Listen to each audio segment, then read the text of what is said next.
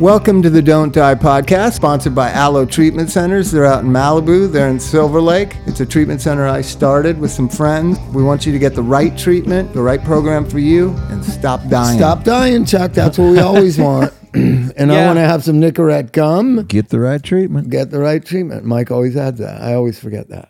Just, Get the right treatment. I think we talked on the last podcast about what the right treatment is. It's kind of hard to say anymore. But Well, yeah. A- ask.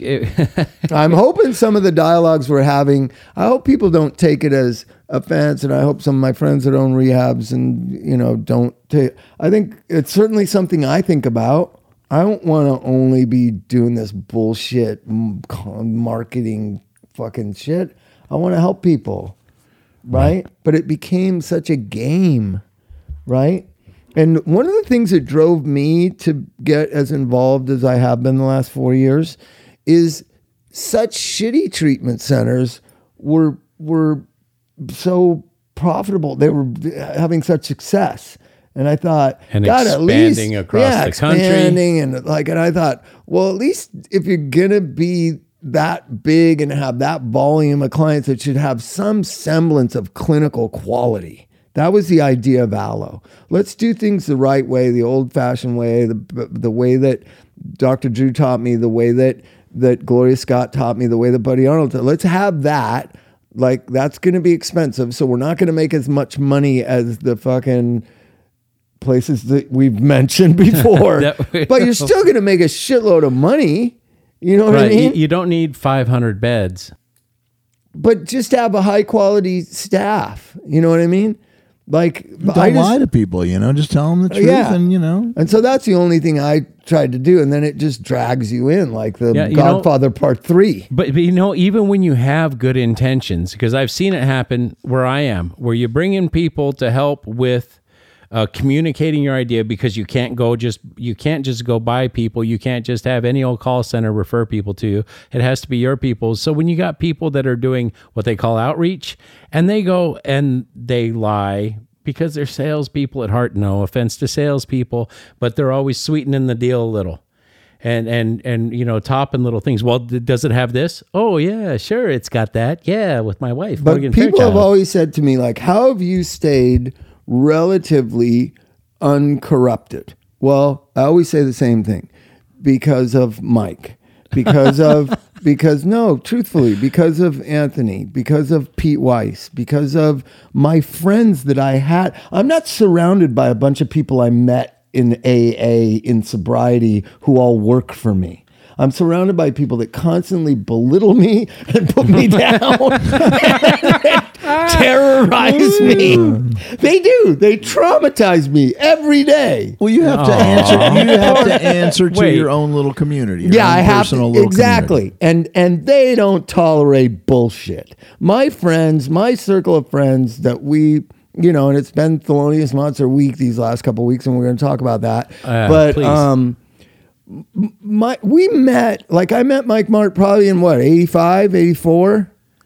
82. 82, 83. That's a long fucking time to know a motherfucker. I doubt any rehab owners in Orange County have known anybody who they really account to and have community with and have communion with and listen to that they've known 35 years. It's all people they've known the last five, six, seven years that they met in rehab and that they they started business with. That's what the whole thing is about down there.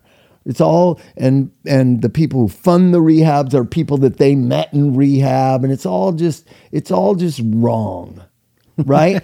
And so so yes, and it's going to be corrupted because nobody has any sense of what's right.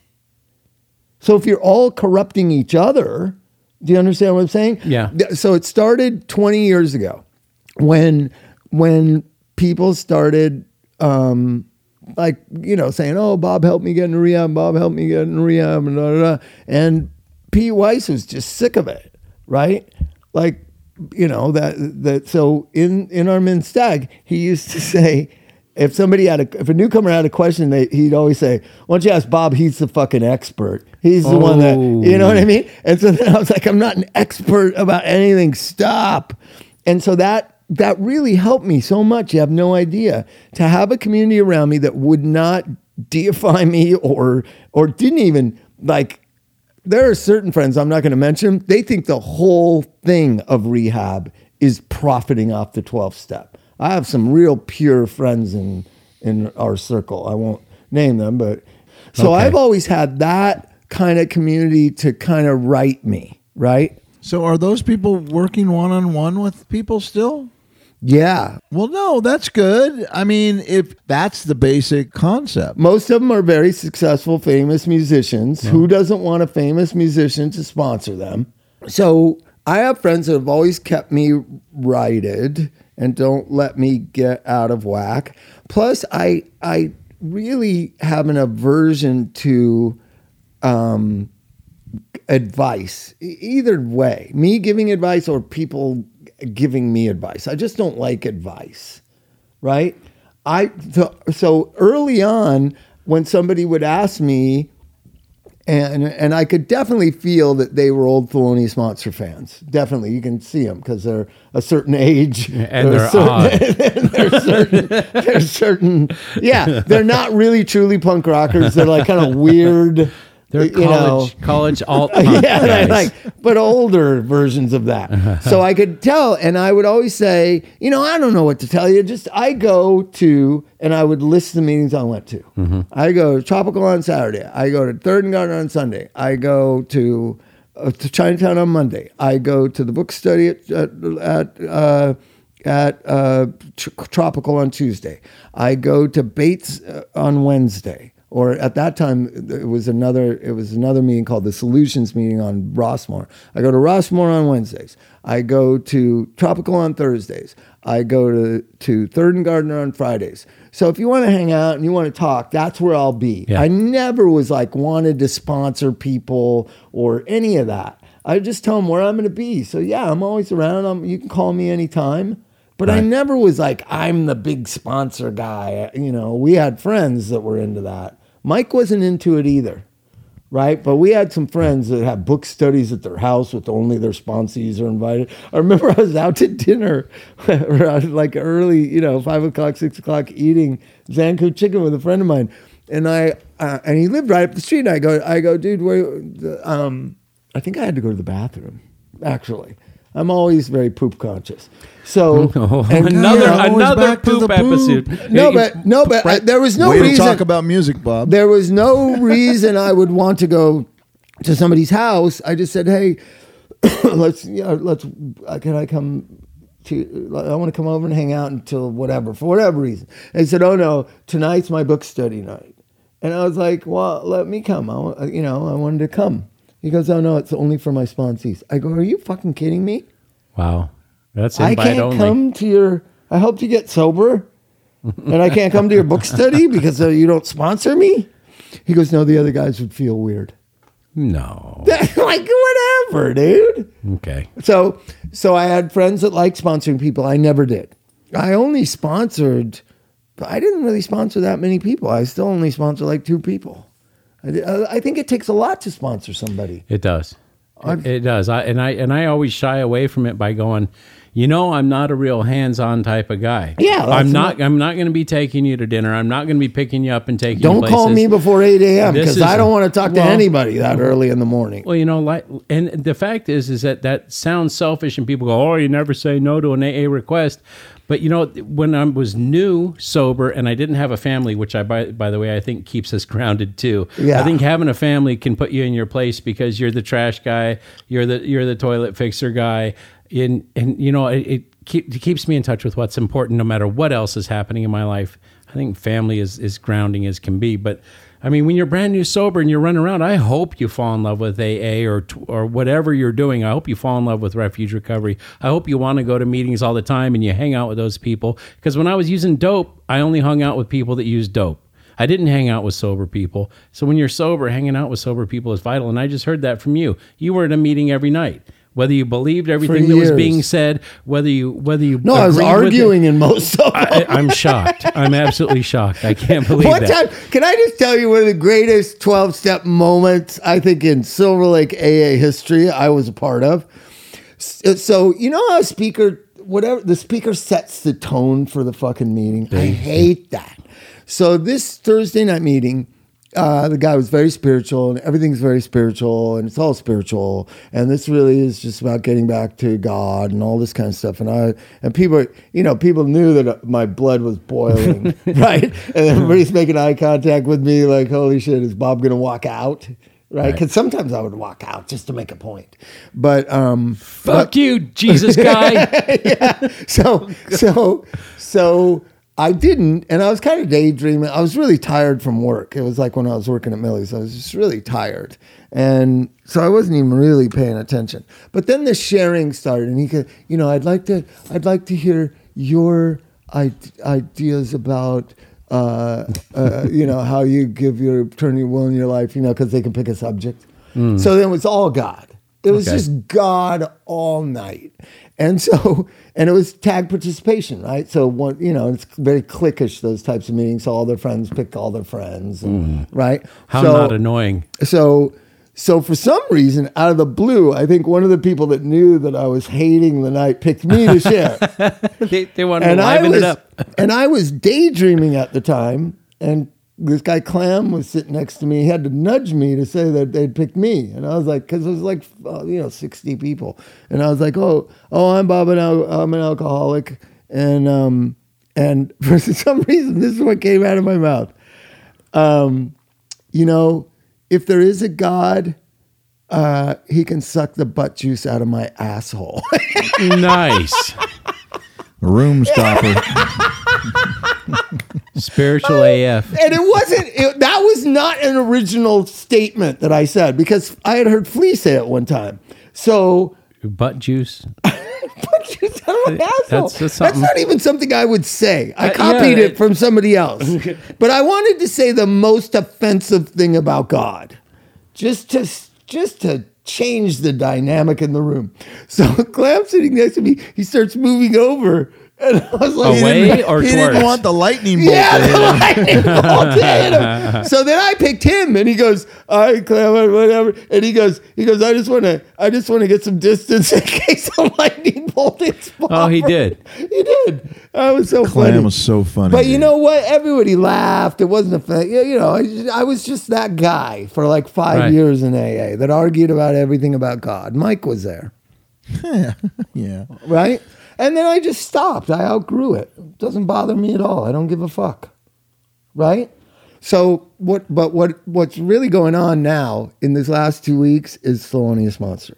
So Ah, there's so that. that's what I want to talk about tonight. So Thelonious Monster was a band. Now now nobody really knows the history of Thelonious Monster. It started out um, with just four people two guitar players who couldn't play guitar, a bass player who could kind of play bass, and a drummer who had never played drums ever in his life, and then me, of course, right? So it was it was John Huck was the bass player, Bill Stobaugh, God rest his soul, um, couldn't even tune a guitar. He didn't even Oh. know. Remember that thing about this is insane, Mike? You heard about it. You weren't there. So he was when we record our first demos. He said to the piano player, "Can you give me an A?" I I don't even know what he was just trying to act like a musician, Oh. and then he was trying to tune this twelve string, and it was just getting more and more out of tune. And so Brett Gurewitz ran the tape machine because it was so funny. Listen, we were all in the control room laughing because Bill was out there trying to tune. You got to only not only tune Not only the six strings, you got to tune those. Two, Right. And he just and he was so lost, and it, and he, it went on for like the whole roll of a tape, they're twenty tuning minutes. Oh, no. And at one point he goes, "This is just insane." and, and it's not like he could turn later on. You could turn to Mike Martt, Dix Denney, or John Frusciante to tune your guitar, right? There was nobody like if he would have to turn to Chris no other- Hansen. there was no one other to do guitar Everybody else player is like, could better the him than me. Nobody knew how to tune a guitar. We You had have to tune a 12 string uh, uh, octaves too. Each one has Right. a, its own octave. And so it started out as just these the nerdiest, weirdest people, right? We all wore glasses. We were all like friends of the Red Hot Chili Peppers, except for John. John was like acquaintance, but like Flea and Anthony were my best friends, and they were close friends with Pete. Stobaugh was Hillel's best friend. Um, and Chris and I had known each other since high school, right? And we all went to LA City College. So it started as this weird thing. College, Right. yeah, college alt rock. There we were. Then, for some reason, within the first six months of us starting to play, um, we became something to go see. I don't know. It was music that people were going to see. They, they Mike, when was the first time you ever saw Thelonious Monster? Oh, was it Raji's? Raji's? Yeah. Was KK in it? KK was in it. Dix was not in it yet. Um, Okay, so we got a third guitar player that didn't know how to play. Which one's that? KK? KK was was. a drummer and he wanted to play guitar. And you said, He "Good literally idea." knew. He literally knew how to play three chords. Yeah, and, and he could play the shit out of them too. He Strumming. Wrote, he wrote the song "Try." He had been playing guitar for like a year, and he wrote one of our best songs that we have ever written. So hmm. let's tell you about what is it? D A C G, right, Mike? Dun, dun, dun, dun, dun, dun, dun, I don't even think there's. Uh, a fourth chord. I don't even think there's an A in there. so but it got it, i don't know why but i was like i was enamored with darby crash so i would shoot drugs before i went on and i would get all drunk and i would cut myself and you know it was a spectacle plus we had a sense of humor pl- plus we looked so weird right you know what i Yeah. mean like especially Stobaugh. I don't know if you ever seen pictures. There's a picture of him in there, and Like Bob would Yeah. show up and it would Yeah. be hot already, but Bob would have like a jacket on, like some kind of uh-huh. plaid jacket with a big Yeah, a bag- tie, a just tie, some like a kind of- Bozo the something, Clown. Just all his clothes, man. And by oh, the Oh, end, yeah. it was all like we all sweaty and dressed up really And- funny. But what year is that? Eighty four.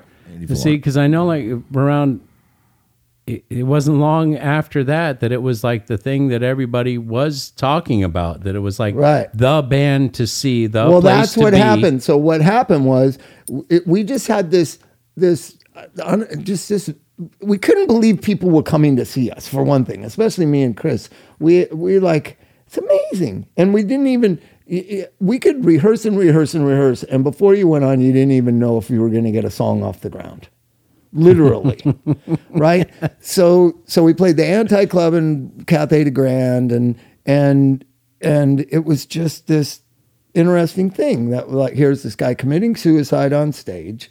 Here's this band that can't play. They play for 30 minutes. You don't even know if there's a song in that 30 minutes. And there's five guitar players.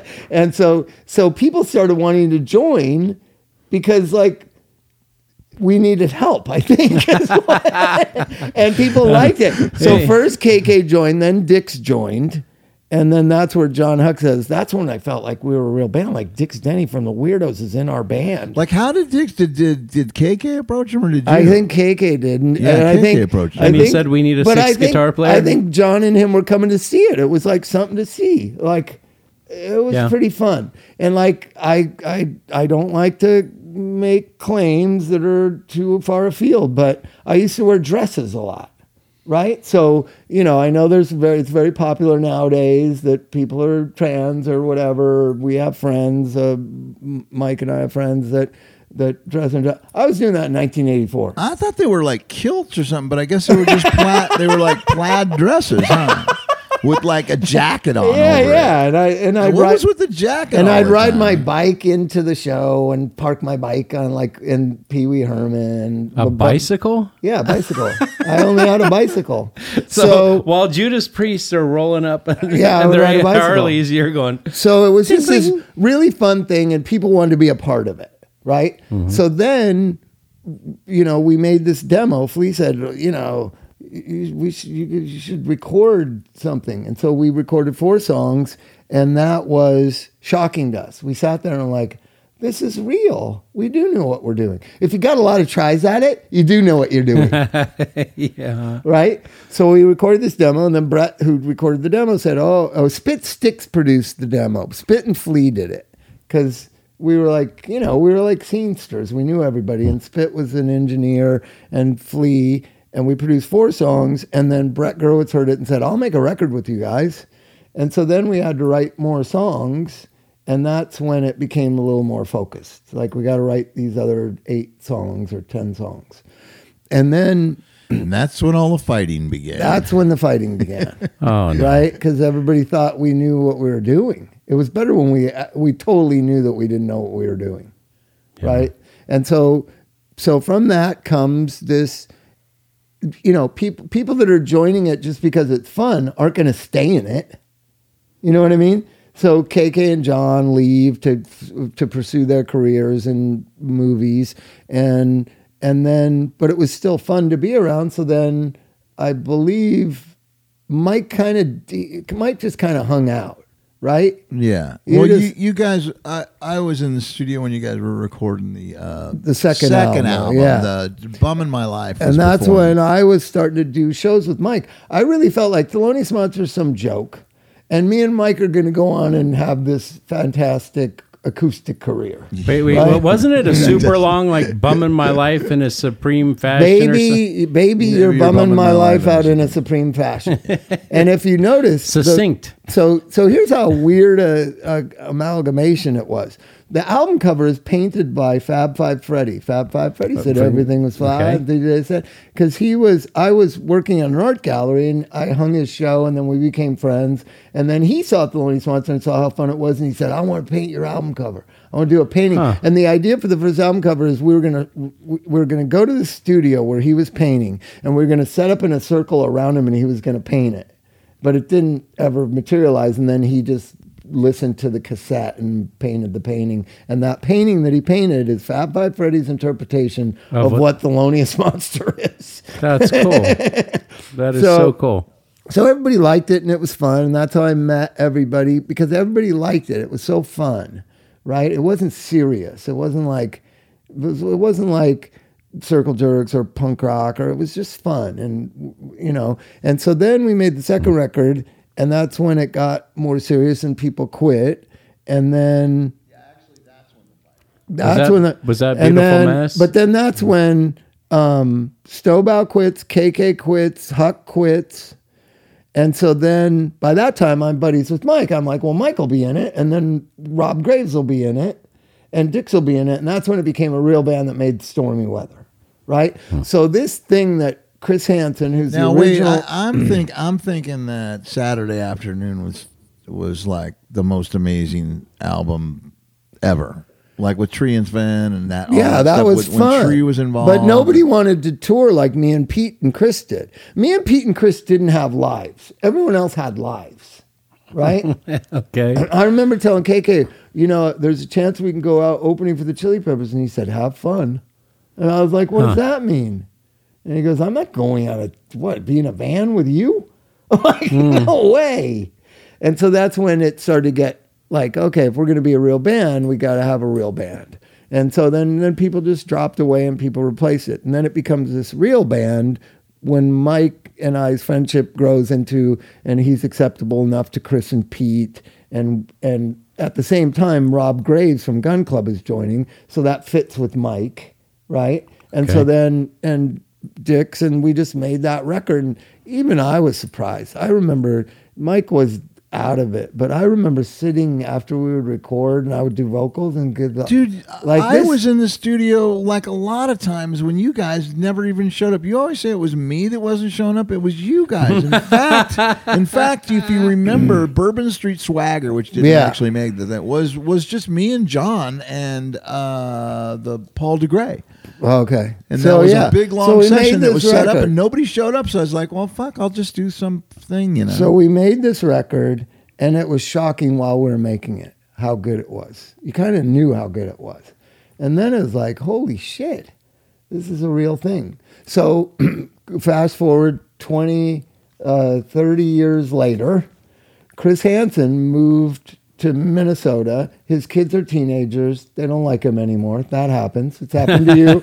It Yeah, happened it to does you. happen. You know, when you're a dad and you're full time dad and you're just there all the time and they need you and they love you. As soon as they, you know, turn 16, they're just like, uh, anyway, so Chris started reaching out to me about four months ago and said, I've been writing songs. Can I send them to you? And he started sending them, and they're cool, quirky, Chris Hansen type songs. And so then he said, How about talk to Pete, how about we just get you, me, Dix, and Pete together and r- work on my songs? And so that's what's been going on that's on the Ah. internet. So then that made hurt feelings for Zander and Mike, and and I understand that. And it could have been dealt with more diplomatically. I'm always a people pleaser. I'm thinking we're going to do this with Chris, and then eventually it's going to run its course because he's only here for two weeks. And then I brought it up. Zander, Mike should come in. Maybe KK. KK is supposed to come tomorrow, and just like just add, you know, everything that it was over this long period of time. And that's what's going to happen. It's just not happening in the most gracious way, right? And I wouldn't sorry, expect it And I'm to. sorry to Mike, but there's nothing about Thelonious Monster that's ever been gracious. It's always been But like I'm telling you that my feelings were not hurt. I I Zander's. totally. Zander's were. He told me they Zander's were. were, but I mean that's just Xander. Xander but- was only in it at the end. Yeah, I mean, I listen. I was in Thelonious Monster 30 years ago. You know what I mean? I mean, that's a long ass time ago. You know, you guys had the band before me, and you had the band after. No, but me. understand that we made we made two records without Chris. He made he was on the first three records.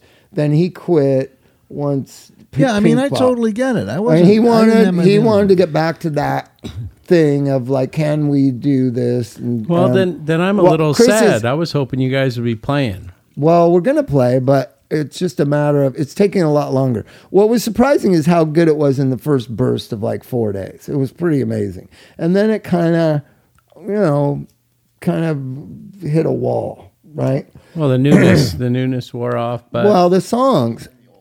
Well, we're also we're also kind of, you know, Chris quit Thelonious Monster because he said it would had become a corny rock band, which I understand it did, but that you know you can't stay quirky and interesting and naive and unprofessional forever either. called, Yeah, take called your stagnancy. take, take your pick, uh-huh. corny or quirky. Uh-huh. So someday in the near future, a Thelonious Monster record will come out, probably around Christmas, I believe, probably.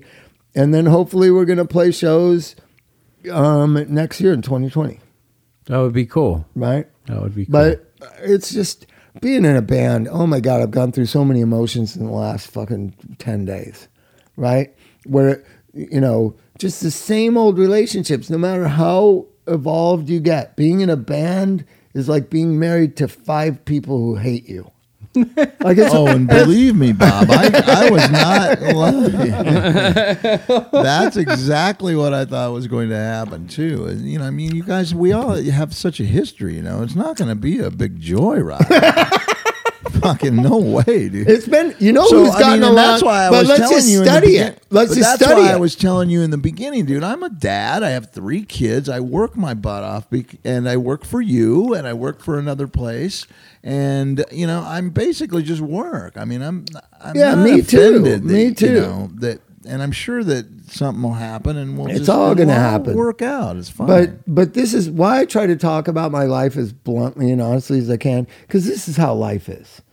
We get we get sold too much bullshit so that we just believe that that unless things are idealized bullshit, that mm-hmm. something's wrong with the people. There's nothing wrong with us. We all love each other. We all respect each other. We all care about each other. We all have our wounds and our baggage and who we are. And it comes out in that intense an environment. We've been in a room for 10 straight hours with, you know, five adults.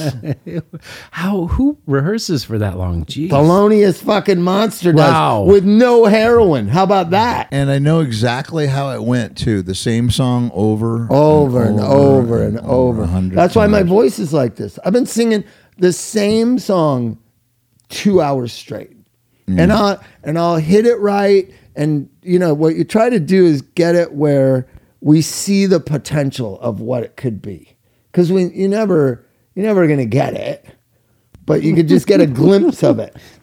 Like there's one chorus where, and a lot of the songs are about modern times, and there's songs about my contempt for millennials and songs oh, about good. about Oh, you know you, all Bob. this stuff that I talk about here. Are there songs about poop? there's a couple mentions of poop, Really? Yeah. right? Because you did write that song, Dog Shit. I had a song called Dog Shit. So so um and and so th- there's this one song where it's saying you know, and this is about me and about idealized stuff. Like when dealing with all this stuff of the kids in cages and Trumpism and all the division and all the hatred, you can do one of two things, which you and a bunch of my friends do is try to limit your exposure to it, right? Doesn't make it go away, doesn't make it not there. And Pete came up with the greatest thing, which is I believe, he said, I believe in love, but sometimes you need baseball bats. Right? Ah, And I love that. So I, I wrote this chorus. It says, uh, uh, it's like a bridge chorus that says, they say that love is all there is. Well, I don't know about that. They say that love is because literally, literally, how would progressive liberalism love everyone? Bathrooms for everybody. how would that? How would that interface with Nazi Germany? How would that go over? Like, how would and I hate to be so gross and violate the un, untouchable. How would Martin Luther King or Gandhi come up against the Nazis? Because because when you're going to do that kind of peaceful resistance, you got to know that the person isn't going to chop your head off Right. No, or put a bullet in your head. We we know how that worked for Gandhi. I mean, they shot for the thick of the crowd. yeah, but but for years he was Right. But I mean, then it, then the it's British. then it's slaughter. but understand, there's a lot of that idealization. What is it? Idealization. there you go. of of peaceful means that I've believed for the last 20 years. I don't know that I believe that anymore. I don't know that I believe that. I believe that somehow something's uh, you're going to have to fight fire with okay, fire. Okay, but be careful. Just be careful with what you I'm say. not I'm not saying do violence. I'm saying you need somebody that's going to go toe to toe with with Trump. right. You need somebody that's not going to back down because he touched somebody's butt. Yeah, yeah, but you know, I don't. I don't think.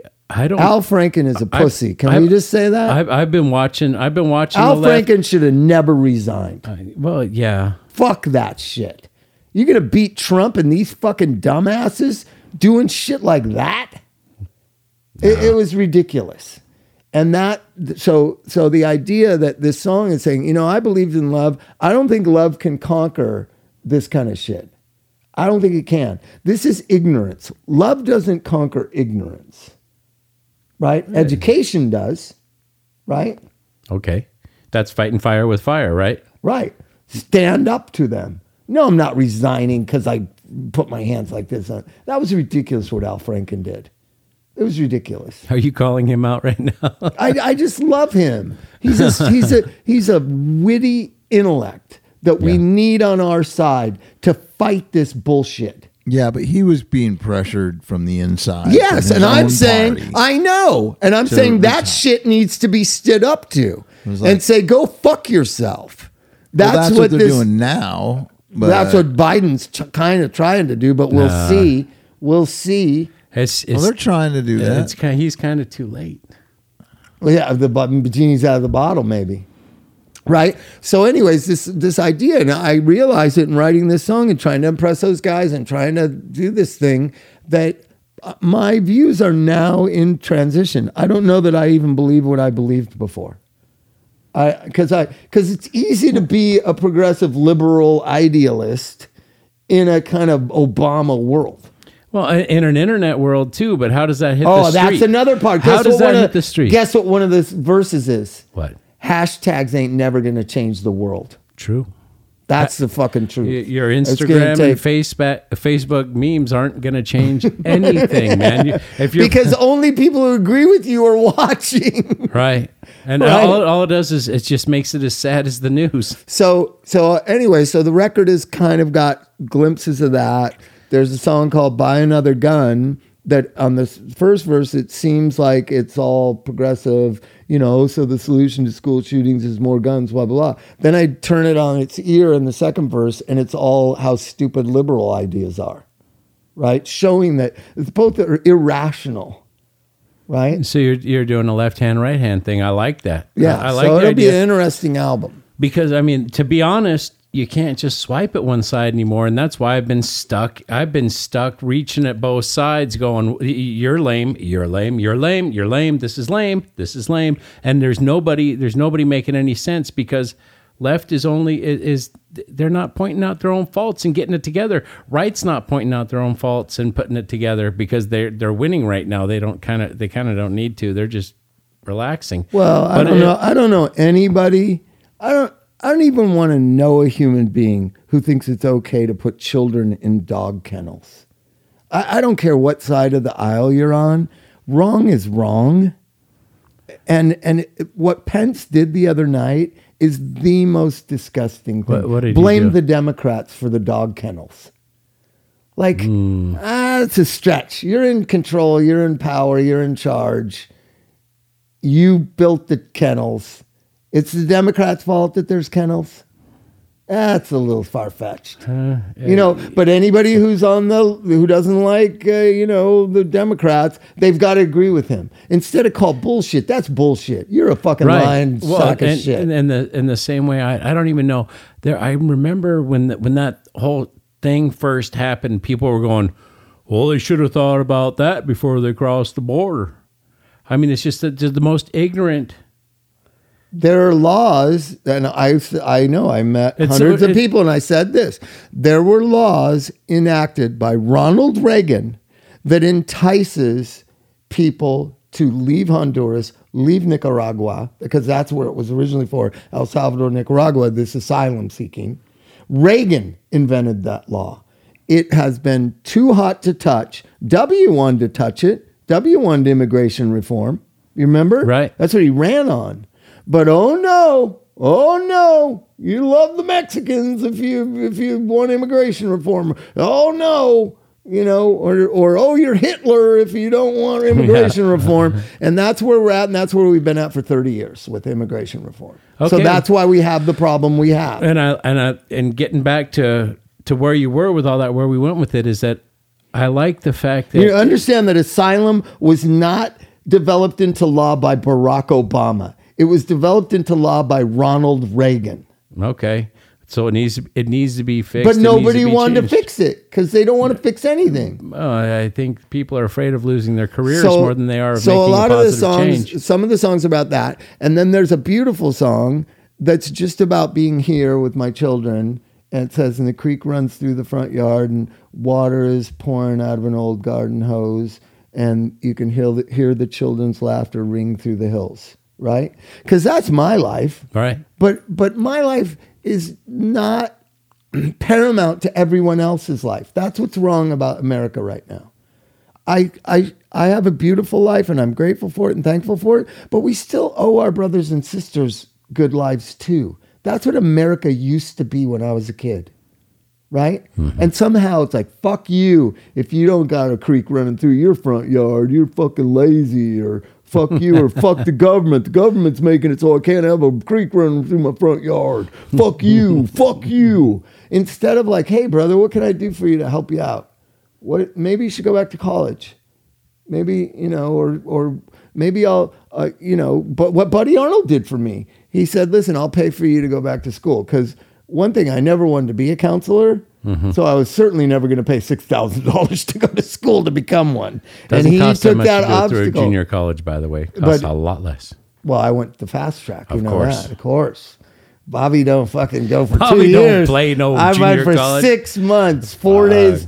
What? Wednesday, Thursday, Friday, Saturday. No, Thursday, Friday, Saturday. Three days a week.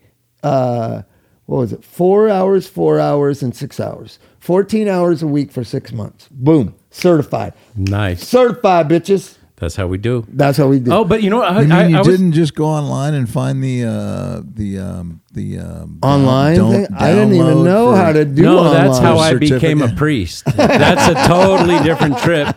And Can you become a priest? Wait a minute. Can you become a priest I'm a pastor. easier pastor. than you can be a chemical dependency I, am a, pa- counselor? I'm a pastor. We were riding our bicycles through the Catholic Church on our way to the park. We went and saw Queen Nation. They do a great Queen tribute Oh, show, but they were over at Mile Square Park. So we, we rode through the Catholic Church parking lot and it said priest parking only. And I told my wife, I could park there. I've got a clergy card. Oh my god. And she goes, That's not what it means. And I said, Yeah, but I could because I am. Because you are clergy. But- Let me tell you one thing the, when you bring up Queen Nation. So I've seen cover bands that are better than the original bands because I've seen the original bands.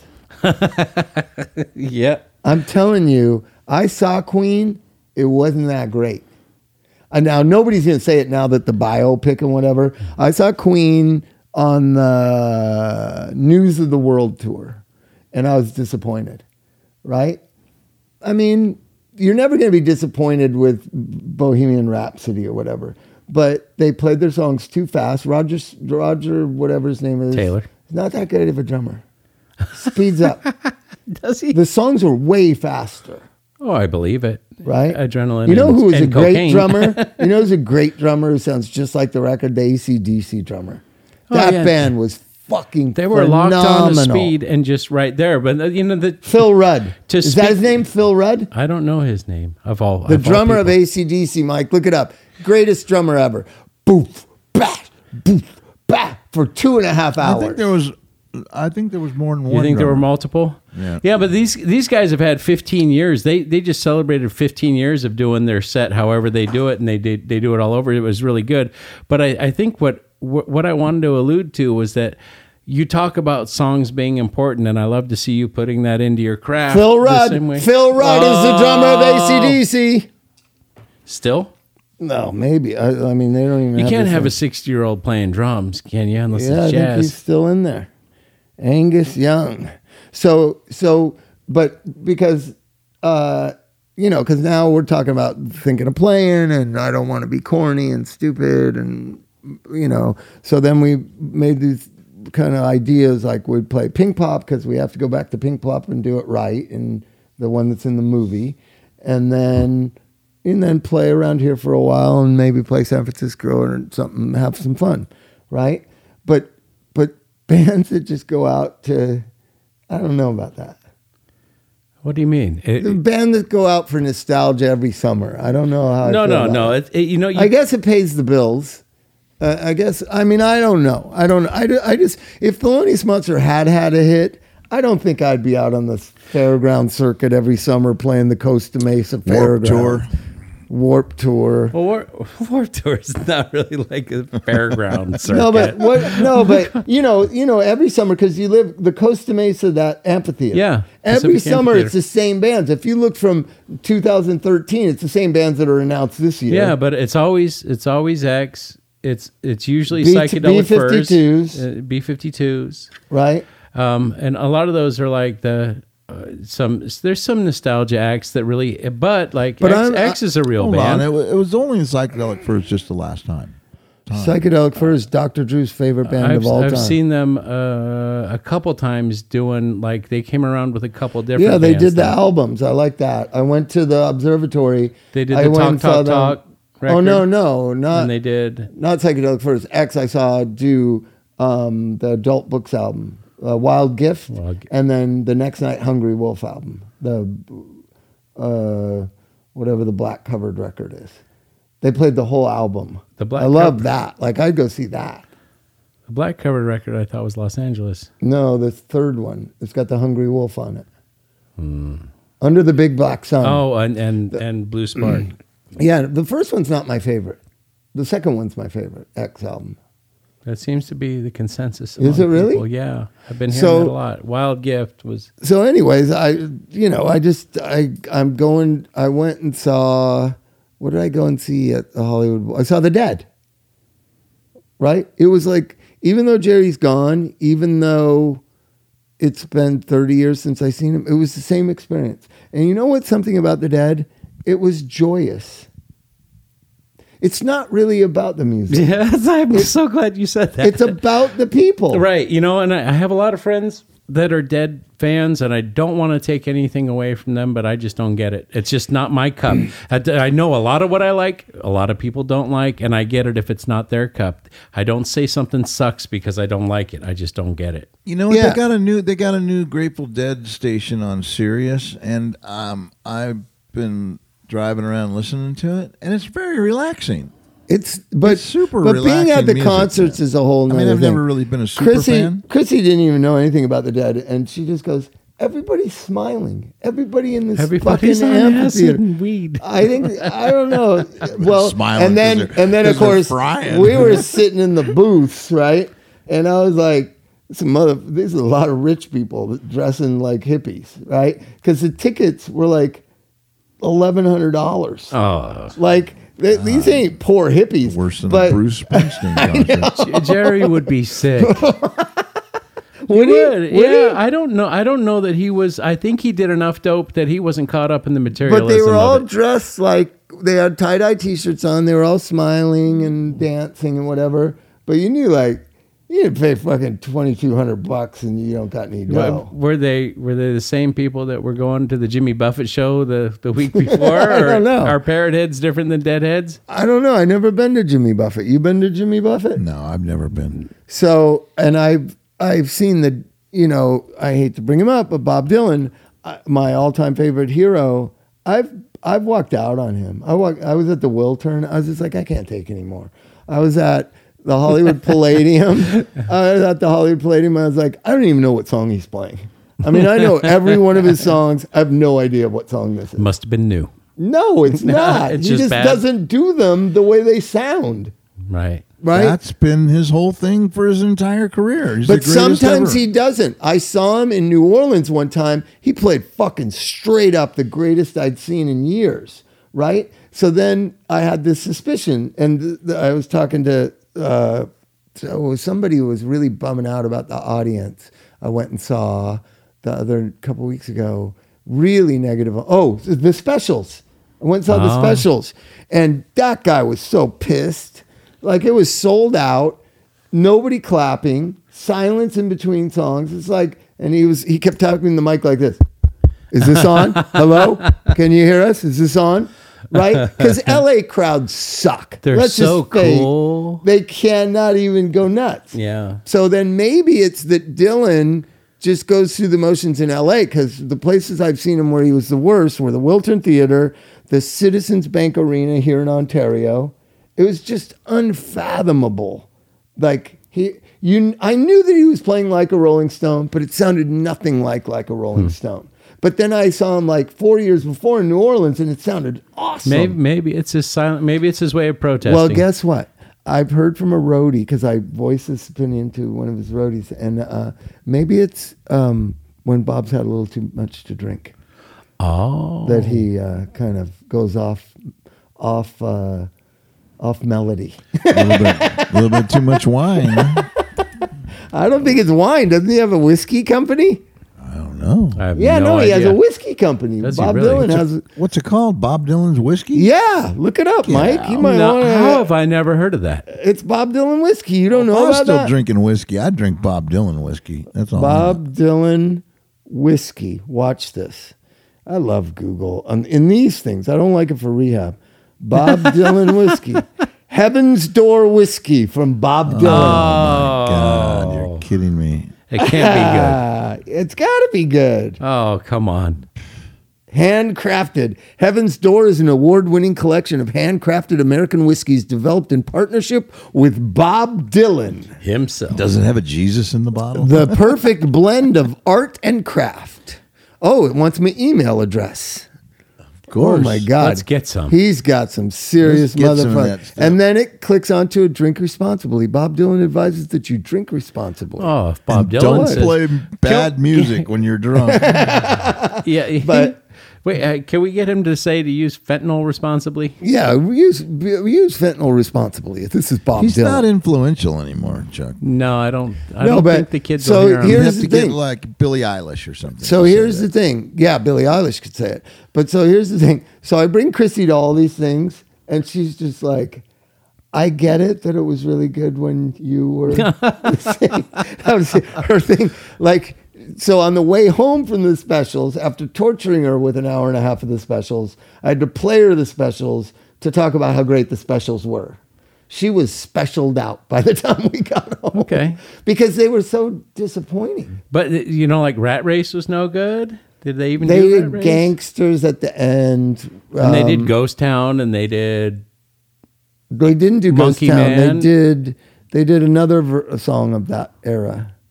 They did Monkey Man, but it was I don't know. Which was a just Toots no and the Maytals- energy in the song. and no energy in the club. Huh. At Club Nokia downtown. So it was just. It was. It was. Audience killed it.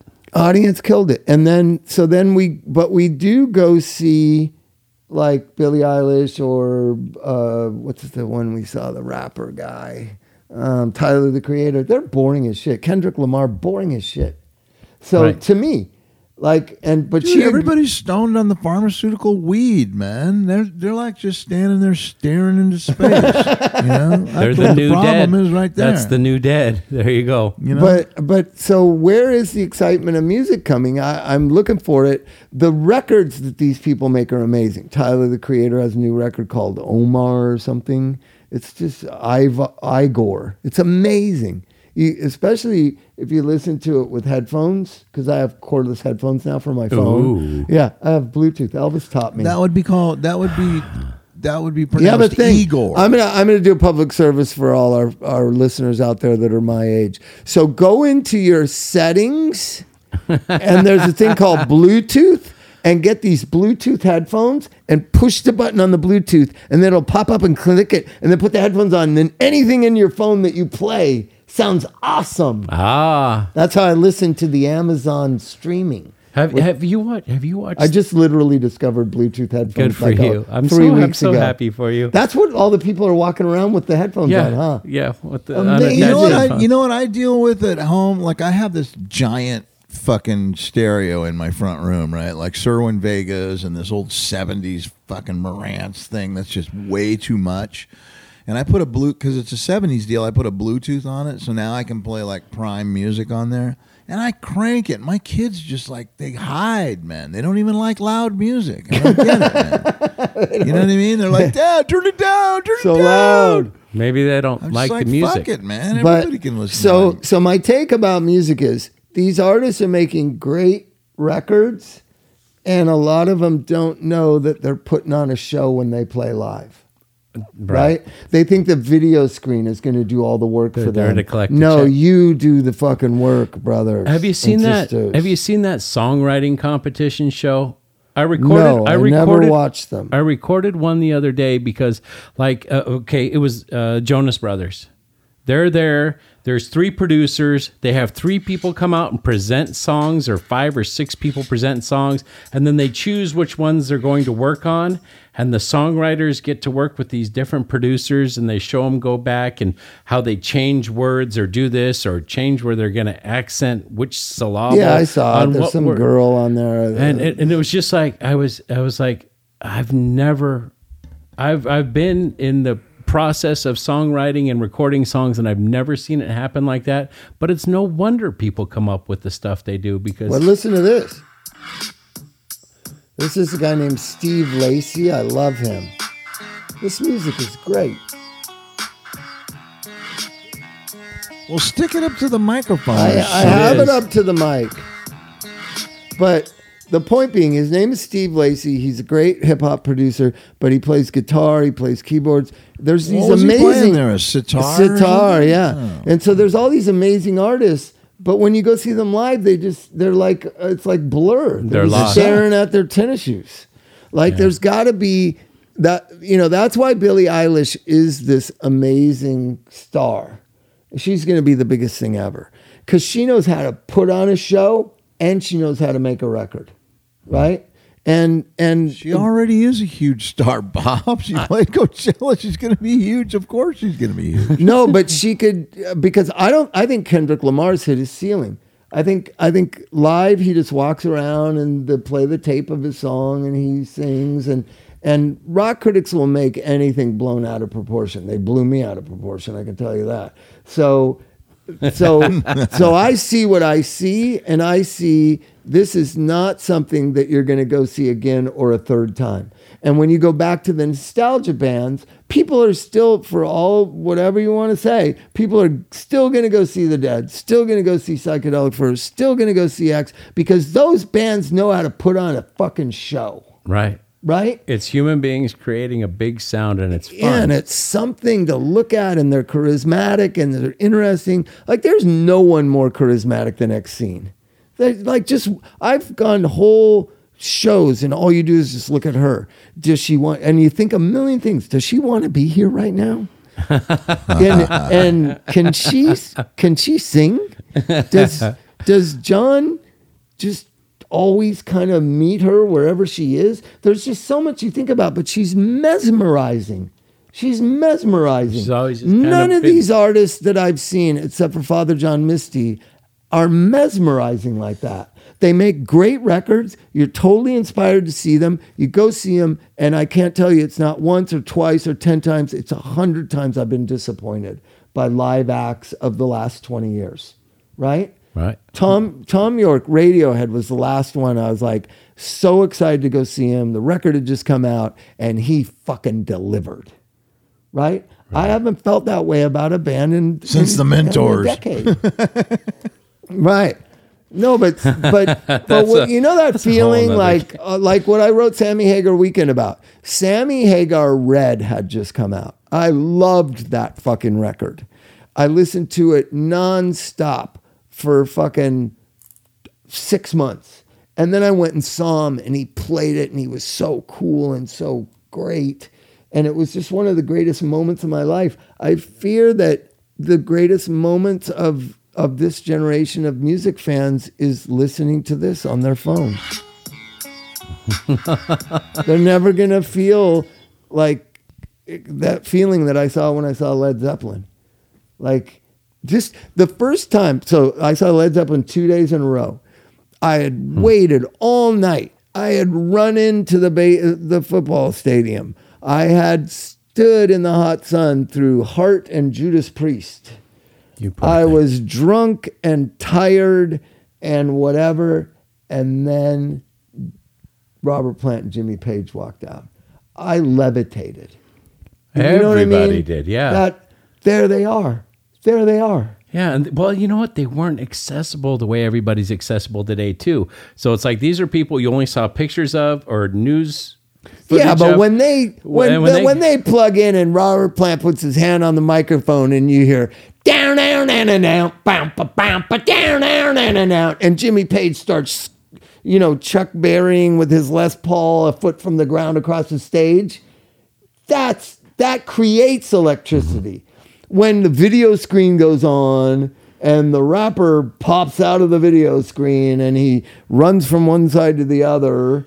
It's cool, but it's not. but it ain't gonna same. have. It, it No, have it's that's thing. like that's why. I and you know why it doesn't have the same thing? Because I'm at the concerts and I see the crowd reaction, and it's not the same as it was as it is to when the Rolling Stones played. Dan dan dan dan They used to start with "Start Me Up" for like five years, ten hmm. years, and just the excitement that that creates. I hope new artists can start to realize like you're not going to have a long term career. You're not going to make a lot of dough unless you can keep playing live.